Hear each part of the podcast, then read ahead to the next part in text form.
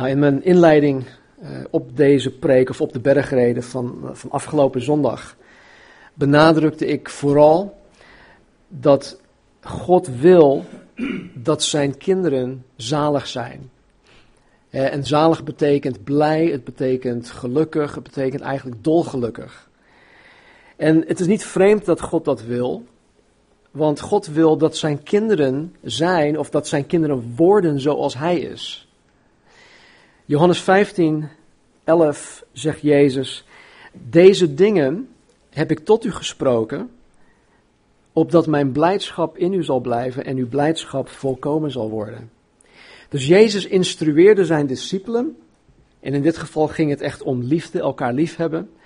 En hij zegt, dit, dit vertel ik aan jullie, ik, ik, deze dingen heb ik tot u gesproken, opdat mijn blijdschap in u zal blijven. Jezus is blij.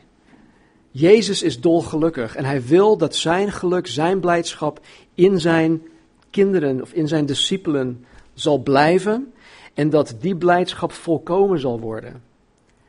Dus de blijdschap die God voor ons in petto heeft is een blijvende blijdschap en het is een volkomen blijdschap. Nou, mocht je de studie van afgelopen zondag gemist hebben, dan, dan raad ik je echt aan om het alsnog te beluisteren, want het vormt de, de basis voor de rest van deze preken door de bergreden heen en eigenlijk ja, in, het, in het bijzonder voor de zaligsprekingen. Laten we Matthäus hoofdstuk 5 openslaan en lezen vanaf vers 1. Toen Jezus de menigte zag, ging hij de berg op en nadat hij was, gegaan, nadat hij was gaan zitten, kwamen zijn discipelen bij hem. En hij opende zijn mond en onderwees hen en zei: Zalig zijn de armen van geest, want van hen is het koninkrijk der hemelen.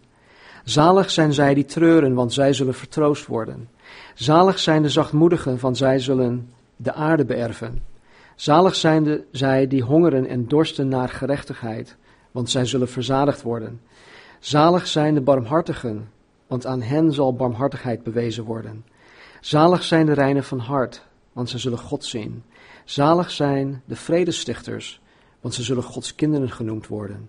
Zalig zijn zij die vervolgd worden om de gerechtigheid, want van hen is het koninkrijk der hemelen.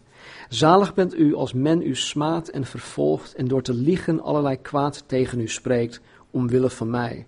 Verblijd u en verheugt u, want uw loon is groot in de hemelen, want zo hebben ze de profeten vervolgd die er voor u geweest zijn. Nou, in vers 1 zegt hij, of staat, zegt, zegt Matthäus, toen Jezus de menigte zag, ging hij de berg op. En nadat hij was gaan zitten, kwamen zijn discipelen bij hem. Hij opende zijn mond en hij onderwees hen. Nou, om dit even plaats te geven, laten we even teruggaan naar hoofdstuk 4, de laatste drie, drie versen. Vanaf vers 23. Er staat, Jezus trok rond in heel Galilea, gaf onderwijs in een synagoge en predikte het evangelie van het koninkrijk. En hij genas elke ziekte en elke kwaal onder het volk. En het gerucht over hem verspreidde zich over heel Syrië. En ze brachten bij hem allen die er slecht aan toe waren. En door allerlei ziekten en pijnen bevangen waren. En die door demonen bezeten waren. En maanzieken en verlamden. En hij genas hen. En grote menigten volgden hem. Uit Galilea, Decapolis, uit Jeruzalem en Judea en van over de Jordaan. Jezus genas elke ziekte en elke kwaal onder het volk, staat hier. Dit had een, een, een, een geweldig iets moeten zijn geweest. Een, een, een adembenemende schouwspel. Blinden die hun zicht weer kregen. Verlamden die weer konden lopen. Melaatsen die hun ledematen weer terugkregen. Bezetenen die bevrijd werden van demonen. Enzovoort, enzovoort. Tot op dat moment had niemand in de gehele geschiedenis van de mens zoiets voor de mensheid gedaan. Het werd ons wel beloofd. In de profetieën van onder andere Jesaja. Jezus maakte deze mensen hierdoor hartstikke blij. Ik weet niet of jullie je nog herinneren, maar in, in Handelingen hoofdstuk 3, toen Petrus en Johannes op weg waren naar de, de tempel om, het, om te gaan bidden, kwamen ze de, de, de, de verlamde man tegen. En hij zat daar te bedelen. En hij stak zijn hand uit voor geld. En Petrus zei, nou, zilver en goud heb ik niet, maar wat ik, wat ik wel heb, dat geef ik je in de naam van Jezus, sta op. En dan staat er dat die man op een gegeven moment opsprong en, en door het hele tempelkoord gewoon springend en juichend rondliep. Hij was dolgelukkig. Dat is maar één geval. Maar stel je voor dat tientallen, misschien wel honderdtal mensen door Jezus aangeraakt werden, die ineens heel gemaakt werden. Wat een blijdschap, wat een vreugde. Het is dan ook heel logisch dat een, menigte van zo'n 20.000 mensen Jezus volgde. Stel, voor, voor, eh, stel, dat, stel dat jij blind was. En Jezus geeft je gezichtsvermogen terug. Hoe blij zou je zijn? Ik heb een, een, een, een, een voorbeeld in mijn, in mijn preek van, een, van Superman. Ik weet niet of jullie het verhaal kennen van Christopher Reeve. Ja? Mag ik de eerste foto even zien? Nou, Christopher Reeve. Hij is niet oud geworden. Maar stel dat je zoals deze Christopher Reeve, als Superman, een veelbelovende toekomst hebt. Maar wegens een, ongeval raak je, zoals hij, geheel verlamd, waardoor je niet eens op eigen kracht kan ademen. Dat is in, in 1995 is hij dus van een paard afgegooid. En hij landde op zijn hoofd, waardoor hij een aantal wervels in zijn nek en, en rug had gebroken. Hij was dus van, van, van hier tot aan zijn tenen toe was hij dus geheel verlamd. Hij kon helemaal niks meer. Dus van 95 tot, tot 2004 heeft hij in die toestand geleefd. Mag ik de andere foto zien? En, en zo zag hij dan een, een jaar of vijf geleden nog uit. Uh, het werd steeds slechter, steeds erger. Stel dat je zoals Christopher Reeve een, een veelbelovende toekomst hebt. Stel dat je dan ineens zo verlamd raakt. Hoe blij zou je zijn als Jezus je zou aanraken en je volledig zou gaan genezen? Hoe blij zou hij zijn als hij in één keer, boem, volledig genezen zou zijn geweest? Opstaan, uit die rolstoel, op eigen kracht weer kan ademen. Hoe blij zou hij wel niet geweest zijn? Nou, ik geloof dat, dat als ik dat was, dan zou ik gewoon dolgelukkig zijn. En ik geloof ook dat de mensen die door Jezus genezen werden in, in hoofdstuk 4, op dat moment echt dolgelukkig waren. Ik geloof zelfs dat zij dagenlang dolgelukkig waren. Wekenlang, misschien zelfs maandenlang.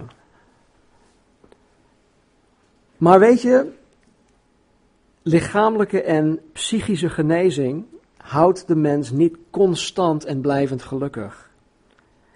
Ook bevrijd worden van demonen houdt de mens niet constant en blijvend gelukkig. Ik ken persoonlijk mensen die of genezen zijn door de Heer, of zelfs bevrijd zijn van demonen, die niet eens met de Heer wandelen. Of die lauw zijn in hun wandel, in hun relatie met de Heer. Jezus, de schepper van de mens, weet als geen ander dat, dat de tijdelijke dingen van dit leven de mens niet dolgelukkig kan maken.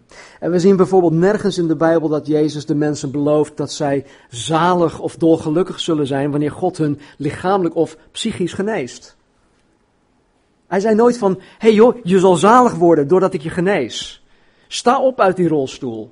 Dan word je dolgelukkig en dan blijf je dolgelukkig. Zalig ben jij omdat je genezen wordt. Nee, dat, dat staat nergens in de Bijbel. Sterker nog, kijk wat Jezus doet op het hoogtepunt van zijn zogenaamde genezing en bevrijdingscampagne. Vers 1 zegt: Toen Jezus die menigte zag, ging hij de berg op. En nadat hij was gaan zitten, kwamen zijn discipelen bij hem en hij opende zijn mond en onderwees hen. Als Jezus er alleen maar op uit was om mensen te genezen en te bevrijden, dan, dan had hij in zijn bediening hier op aarde alleen maar mensen genezen en bevrijd. Dan zou Jezus waarschijnlijk super populair zijn geworden. Maar Jezus doet meer dan alleen de mensen genezen en bevrijden. Hij onderwijst hun. Telkens weer zien wij dat Jezus zowel de menigten als zijn inner circle, zijn, zijn discipelen onderwees. En wat onderwees hij de menigte? Nou, het eerste dat hij zei was, in, zien, wij in, in hoofdstuk 4, eh, dat, dat de mensen zich moesten bekeren omdat het koninkrijk der hemelen nabij was gekomen. Het eerste wat hij zei. Johannes de Doper onderwees precies hetzelfde. Weet je nog in hoofdstuk 3? Johannes de Doper zei ook: Bekeer u, want het koninkrijk der hemelen is nabijgekomen. Mensen, bereid je voor voor het koninkrijk van God. En de, de, hele menigte die zagen op dit moment dat het koninkrijk van God inderdaad gekomen was. Want niemand had ooit de dingen gezien en meegemaakt die Jezus daar aan het doen was. En de mensen zagen de oud-testamentische profetieën over de Messias. Ze zagen deze dingen met eigen ogen tot vervulling komen. Eh, komen. De komst van het koninkrijk was volop in beweging. En weet je, niemand kon meer om Jezus heen. En te midden van al deze uh, waanzinnige enthousiasme van de menigte, gaat Jezus de berg op. Hij ging zitten, hij opende zijn mond en hij onderwees hen. Nou, hij, hij nam de, ja, de destijds uh, geldende um, houding eh, van een, van een rabbijn, van een rabbi, van een meester. En wat deed hij? Hij ging zitten. Dat was de officiële rabbijnse houding om mensen te onderwijzen. En wat Jezus met deze lichamelijke houding communiceert, is ten eerste dat hij meester is, dat hij rabbijn is. En ten tweede dat wat hij vanaf dat moment gaat zeggen, uitermate belangrijk is. Ik weet niet of jullie uh, die, die, die, gestudeerd hebben, jullie kennen de, de, term vast wel, dat, um, dat professoren die zitten in de zetel van, uh, hoe zeg je dat in, in het Nederlands? Um, in de States heb je dan bijvoorbeeld uh, professor of, ik noem maar wat, sociology. Wanneer hij, wanneer hij dus, of, of zij spreekt, zit hij of zij in de zetel van uh, de plaats waar hij of zij ja, zijn, zijn ding doet, of haar ding doet. En dat heet dan in, in, de, in, in, in, de, in, in, in, ja, in Amerika heet dat the seat of something. Um, anyway, doet er niet toe. Het is wel een plaats van autoriteit. als iemand daar in die stoel zit, dan, dan moet je luisteren, want dat is echt waar. Of het is belangrijk. En Jezus doet dat. Hij, hij onderwees hun hier en hij onderwees hier voornamelijk zijn trouwe volgelingen, zijn discipelen, zijn leerlingen, degene die in hoofdstuk 4 alles achtergelaten hadden omwille van Jezus. En ik denk dat, alhoewel dit een soort van uh, onder onsje was geweest, hè, tussen Jezus en zijn discipelen, was het ook de bedoeling dat degenen die dicht genoeg bij hen zaten, dit ook meekregen. En want alhoewel Jezus begaan was met um, het lichamelijke en psychisch lijden van de mens, was hun geestelijke en hun eeuwige uh, welzijn nog vele malen meer belangrijk voor Jezus dan alleen het tijdelijke. Stel je even voor dat Jezus de mensen alleen maar lichamelijk of psychisch genas. En hun vervolgens niet leerde hoe zij het koninkrijk der hemelen in zouden kunnen komen anders gezegd, stel je voor dat Jezus de mensen alleen maar in dit leven hier op aarde een dienst bewees en hun vervolgens naar de hel liet gaan. Natuurlijk is en was het geluk en welzijn van de mensen hier op aarde voor Jezus belangrijk, anders had hij deze dingen niet gedaan. Hij is begaan met ons. Maar nog belangrijker is het eeuwig geluk en welzijn van de mens. En daarom onderwees Jezus hun. Hij zegt, deze dingen heb ik tot u gesproken, opdat mijn blijdschap in u zal blijven en uw blijdschap volkomen zal worden. En dan begint hij met de eerste zaligspreking in vers 3. Zalig zijn de armen van geest, want van hen is het koninkrijk der hemelen. Nou, zoals we afgelopen zondag gezien hebben, betekent het woord zalig blij. Het betekent blij of gelukkig of dolgelukkig. En in Psalm 144, 15 staat: Welzalig of blij of dolgelukkig is het volk waarvan de Heere zijn God is. Dolgelukkig is het volk waarvan de Heere en Heere is Yahweh, de God van de Bijbel, zijn God is. Kijk, en daar gaat het Jezus om. Wat Jezus hier in vers 3 zegt, dat lijkt tegenstrijdig. Want hij zegt, zalig zijn de armen van geest. Nou, arm van geest klinkt sowieso niet zalig.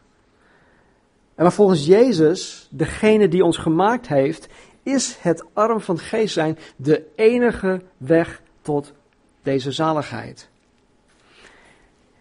In deze twaalf versen geeft Jezus ons negen zaligsprekingen. En hij noemt deze in een bepaalde volgorde omdat er een logische progressie in zit. Nou, dit zal ik op een ander tijdstip gaan, gaan, gaan uh, belichten. Maar hij, hij, hij begint met deze eerste zaligspreking omdat wat hij ons hier leert de, de eerste stap is richting het zalig zijn. of het, het blij zijn.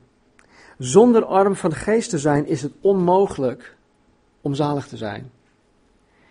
En weet je dat, dat arm van geest zijn betekent niet dat je dom bent. Het betekent niet dat je dom bent. Integendeel, je bent juist slim als je arm van, van geest bent. Het Grieks woord dat hier gebruikt wordt voor arm heeft als oorsprong de betekenis van terugdeinzen of van jezelf vernederen. Het terugdeinzen, dat, dat, dat is een beetje. Ja, dat is niet echt stoer als je van iets terugdeinst. Een beetje van. Snap je? Maar dat is het idee achter het woord.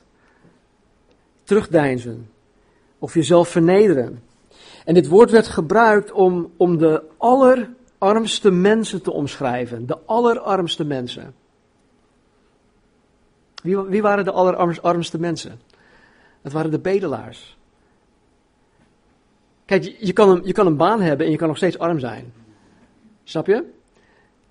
Maar de bedelaars, die waren de armste van de armste. Die waren de allerarmste mensen. Want de bedelaar in die tijd, die, die zat daar dan. En die stak met, met, met, met één arm zijn hand uit om, om iets in ontvangst te nemen. Maar met die andere hand bedekte hij dan zijn hoofd uit schaamte. Want hij wilde, ja, hij wilde eigenlijk niet herkend worden. Denk even aan de bedelaar die door Petrus genezen werd in Handelingen 3. Hij zat daar, verlamd, te bedelen. Hij stak zijn hand uit. En wat, was het eerste dat, wat Petrus zegt? Petrus zegt, kijk ons aan. Kijk ons aan. Hij, hij durfde Petrus en Johannes niet eens aan te kijken. Dat is terugdeinzen. Dat is vernederend zijn. Of jezelf vernederen. Deze bedelaar die in, in, in Handelingen 3 had totaal niets te bieden. En hij wist dat als geen ander. En wat Jezus hiermee zegt is dat iemand die arm van geest is, ervan bewust is dat hij God totaal niets te bieden heeft. Een arme van geest is er volkomen van bewust dat hij geestelijk failliet is. Geestelijk bankroet. Dat hij er zelf niets aan kan doen om God te kunnen behagen. Dat hij geen enkele bijdrage daaraan kan leveren. Dat hij zichzelf zoals een bedelaar alleen maar kan overgeven aan Gods genade. Iemand die bedelt, die zit daar in een hoekje en die is overgegeven aan de genade of de liefdadigheid van de mensen die langzaam, die langzaam heen lopen.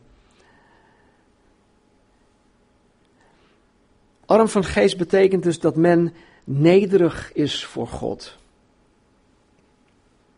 Ik heb recentelijk een heel mooi voorbeeld hiervan gezien.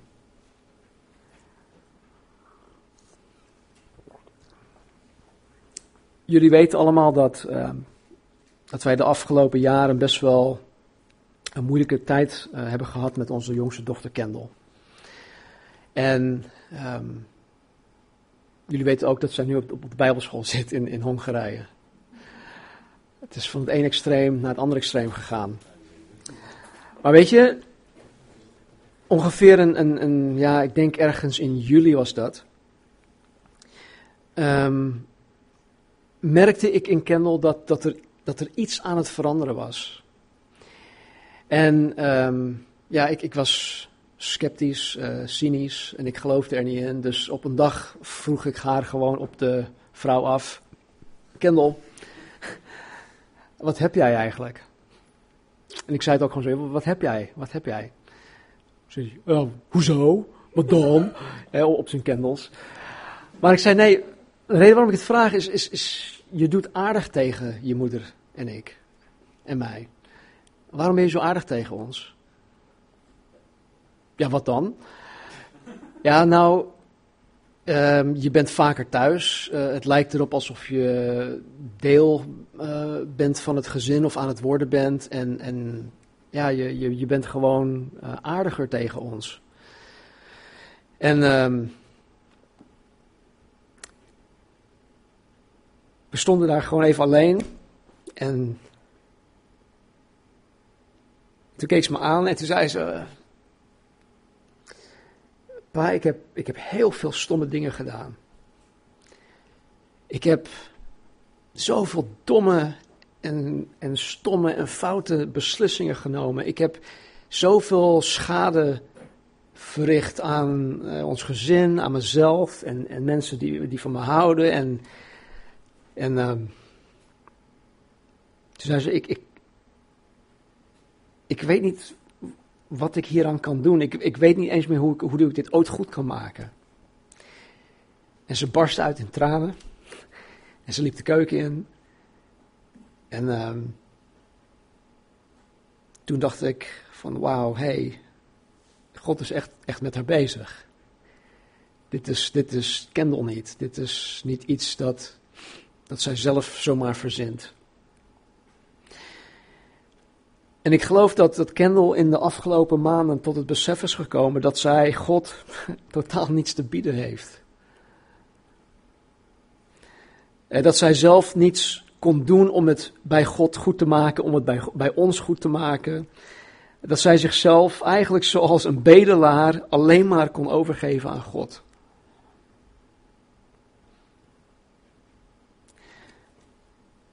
Arm van geest betekent dat je aan het einde van jezelf bent gekomen. Je beseft dat je God niets te bieden hebt. Je beseft dat je God niet waardig bent. Je beseft dat je het christen zijn niet waardig bent. En zoals een bedelaar die totaal geen eisen kan stellen aan degene die hem een gunst bewijst, is een, is een arme van geest. Dit is de eerste stap tot zaligheid. En dat betekent enerzijds, het is de eerste stap tot het christendom.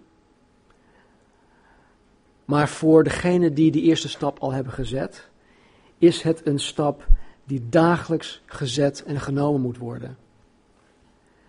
Ik ken christenen die eisen stellen aan God die totaal niet als een bedelaar zichzelf nederig opstellen aan God. Maar die zoiets hebben van, nou, ik heb mijn leven toch aan je gegeven. Waarom doe je dit dan niet? Of waarom doe je dat dan niet? Weet je, het is, het is zo belangrijk om arm van geest te zijn.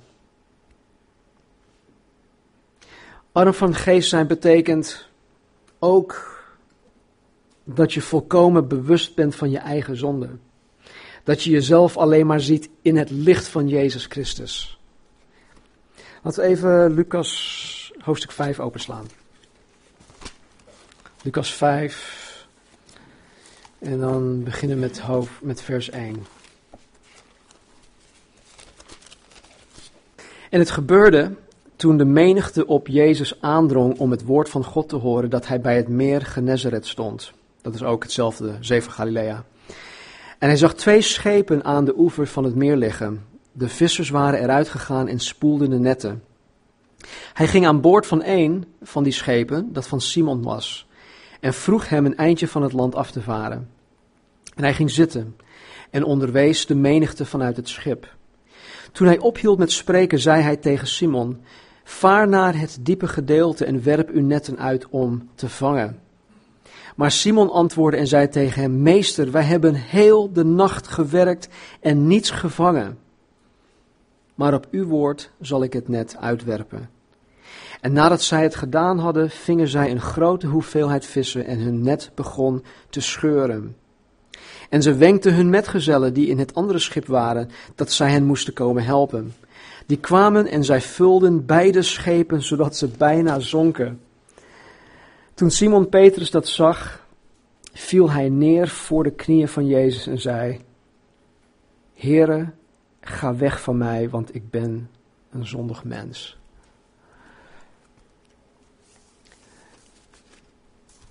In het licht van, van Jezus zag Petrus wie hij daadwerkelijk was. Een zondig mens. En de arme van geest, die ziet in dat hij of zij een zondig mens is.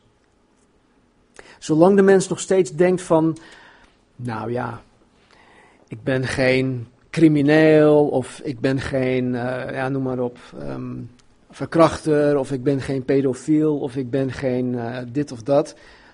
Nou, doe ik het best wel goed, vind ik. Weet je, God ziet ieder persoon hetzelfde. En het maakt niet uit wie je bent of wat je doet of wat je ooit gedaan hebt. Zonde is en blijft zonde. En we zijn allemaal vanuit Adams natuur, de zondige natuur, gekomen. Wij hebben die beërfd. En natuurlijk is de een mens slechter dan de ander in die zin. Maar ga alsjeblieft niet op je borst rammen van, hé, hey, nou, nou zo, zo slecht ben ik ook weer niet. Petrus kwam tot het besef dat hij een zondig mens was. De profeet Jesaja, in de eerste vijf hoofdstukken van, van Jesaja, sprak hij Gods oordeel uit over een afvallig Juda en Israël. En elke keer zei Jesaja, wee dit, wee het volk, wee u, wee dit, wee, wee dat. Hij sprak alleen maar weeën uit over het volk. Het woord wee werd zowel in het Oud Testament als door Jezus in het Nieuw Testament gebruikt om ellende aan te kondigen. Als ik ellende wilde aankondigen, dan zou ik zeggen: Wee jullie, want dit gaat eraan komen. Even verderop zie je vanaf hoofdstuk 11, denk ik, in, in Matthäus, dat Jezus telkens tegen de Fariseeën zegt: Wee u. Hij spreekt geen zaligsprekingen over, uit over de, de Fariseërs. Nee, hij spreekt weeën uit over hen. In Matthäus 11, vers 20 en tot 22 staat dit. Toen begon Jezus de steden waarin de meeste krachten door hem verricht waren, te verwijten dat zij zich niet bekeerd hadden. En hij zegt, wee u Gorazin, wee u Bethsaida, want als in Tyrus en Sidon de krachten gebeurd waren die in u plaatsgevonden hebben, dan zouden zij zich al lang in zak en as bekeerd hebben.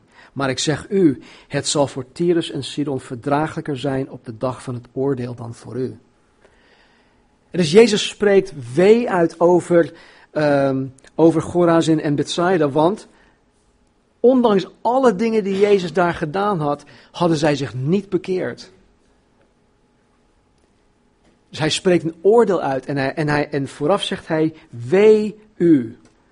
Het woord wee in de wee-uitspraken van Jezus is exact het tegenovergestelde van het woord zalig in zijn zaligsprekingen. Dus als wij zalig zijn, dan zijn wij zalig. Maar als wij dat niet zijn, dan wordt een wee over ons uitgesproken. Laten we even naar Jesaja toe gaan. Jesaja hoofdstuk 6. Dan ben ik zo klaar. Jesaja hoofdstuk 6.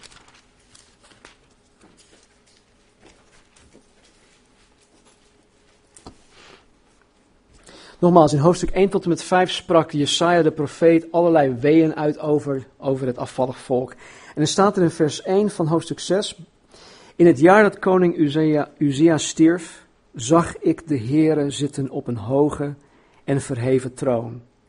En de zomen van zijn gewaad vulden de tempel. Jesaja kreeg dus inzicht tot de hemel. Hij werd geestelijk werd hij weggevoerd en hij zag, zag wat er in de hemel afspeelde. En dan staat er in vers 2, Serafs stonden boven God. Ieder had zes vleugels. Met twee bedekte ieder zijn gezicht, met twee bedekte hij zijn voeten en met twee vloog hij.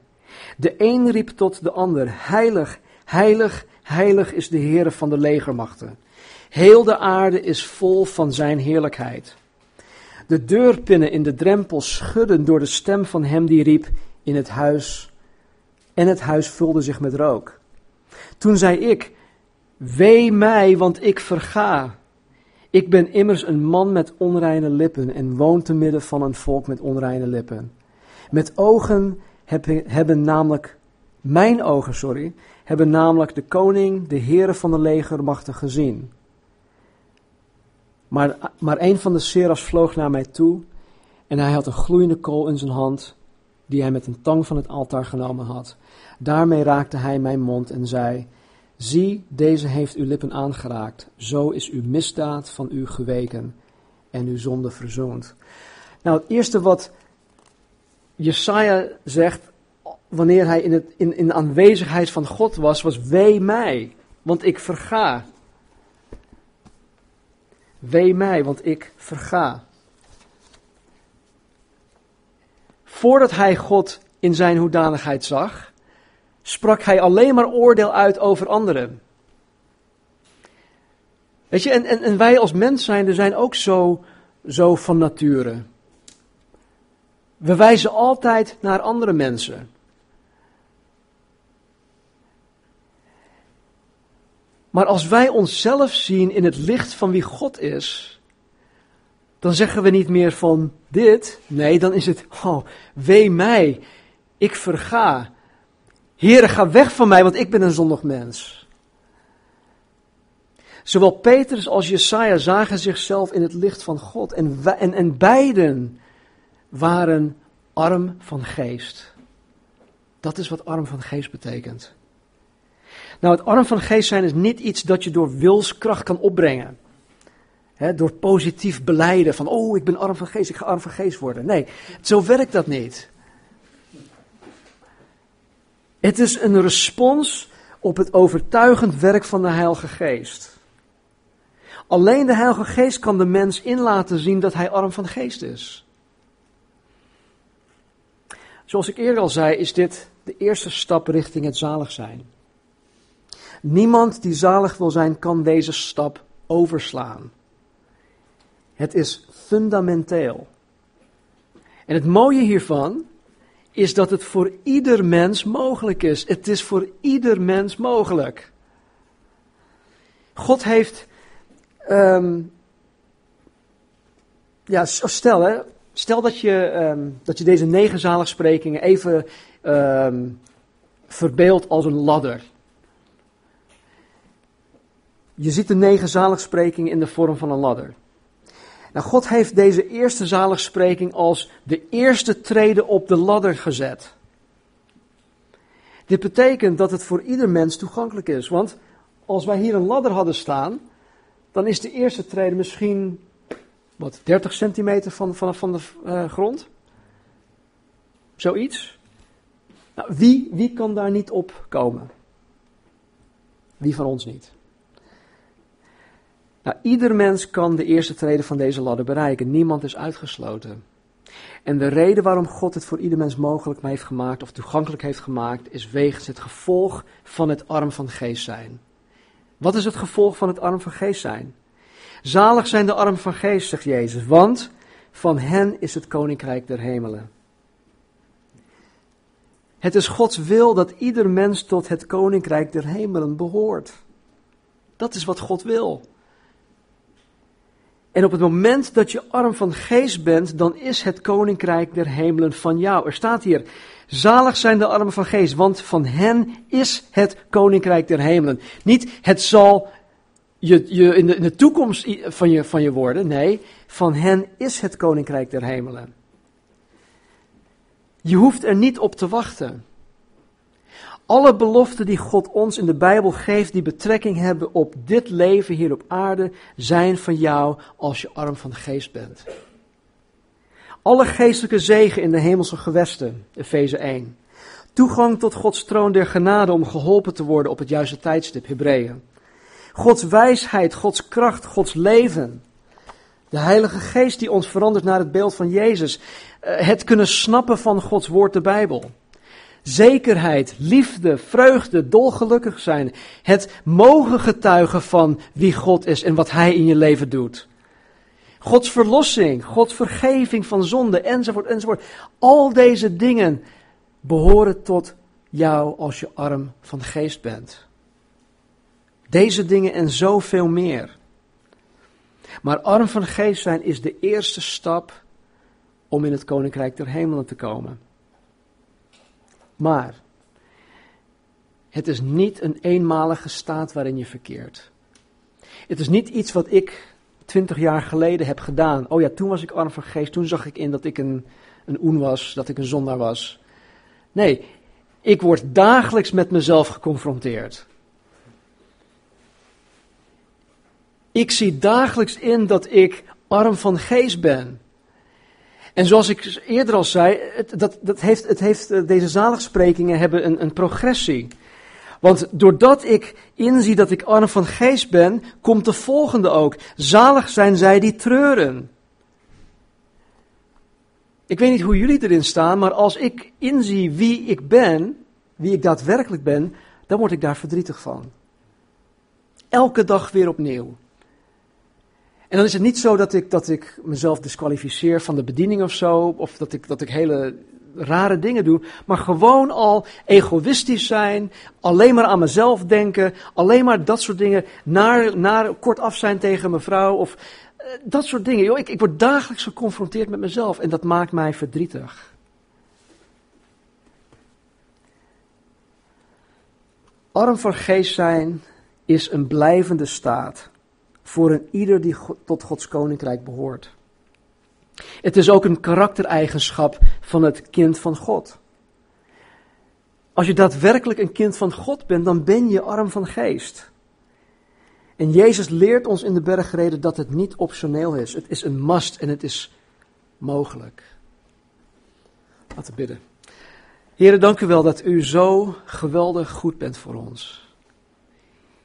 Heer, ik weet dat deze negen zaligsprekingen, Heer, alles wat u ons leert in de bergreden, Matthäus 5 tot en met 7, het is, het is fundamenteel voor het leven in uw koninkrijk. Heer, tegelijkertijd weet ik ook dat het dwars tegen alles ingaat wat wij weten, wat wij voelen, wat wij geleerd hebben. Heer, het staat recht tegenover wat de wereld ons voorhoudt. Maar Heer, wij willen wij willen u navolgen.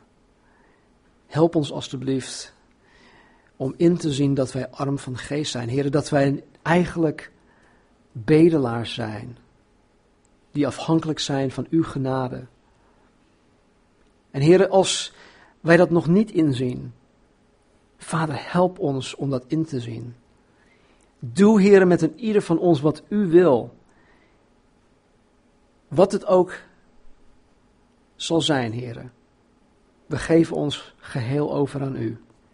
Maak ons arm van geest, zodat wij, heren, het koninkrijk der hemelen hebben. Dank u wel. Geef ons al een kracht deze week, Vader. Geef ons uw liefde. Niet alleen voor onszelf dat wij het mogen ontvangen, maar geef ons uw liefde, Heer, zodat we het met anderen kunnen delen. En vader, vooral in onze eigen huisgezinnen, Heer, daar, daar is, het, is het zo moeilijk soms om uw liefde met elkaar te delen. En Heer, het is een soort van, uh, ja, onze, onze eigen huis is, eh, thuisfront, dat is een soort van lab waar, waar wij het kunnen beoefenen waar wij kunnen zien of het daadwerkelijk werkt. Heere, help ons eerst om in het lab, in onze, in onze huisgezinnen in, op onze thuisfronten, Vader. Uw liefde, uw genade te beoefenen. Want heren, anderen zullen zien om ons heen, onze buren, onze familieleden, die u nog niet kennen. Ze zullen zien, heren, aan de liefde die wij, die wij voor elkaar hebben, dat wij daadwerkelijk uw volgelingen zijn. Dus help ons, Vader. Zegen ons. Laat ons een zegen zijn voor u en voor elkaar. En Vader, dring tot ons door. Dring tot ons door, zodat, zodat wij als, zoals Petrus en Jesaja ook zullen zien, heren, wee ons. Want wij zijn zondaren. Wee ons, want wij hebben u niets te bieden. Dank u wel, Vader. En dank u wel, Heer, dat u ons ook een belofte geeft. Naast elke zaligspreking is een belofte. En ik dank u, Vader, voor uw woord. Ik dank u voor uw belofte. Ik dank u voor uw trouw. U bent de enige echte, trouwe God. En we houden van u. In Jezus' naam. Amen.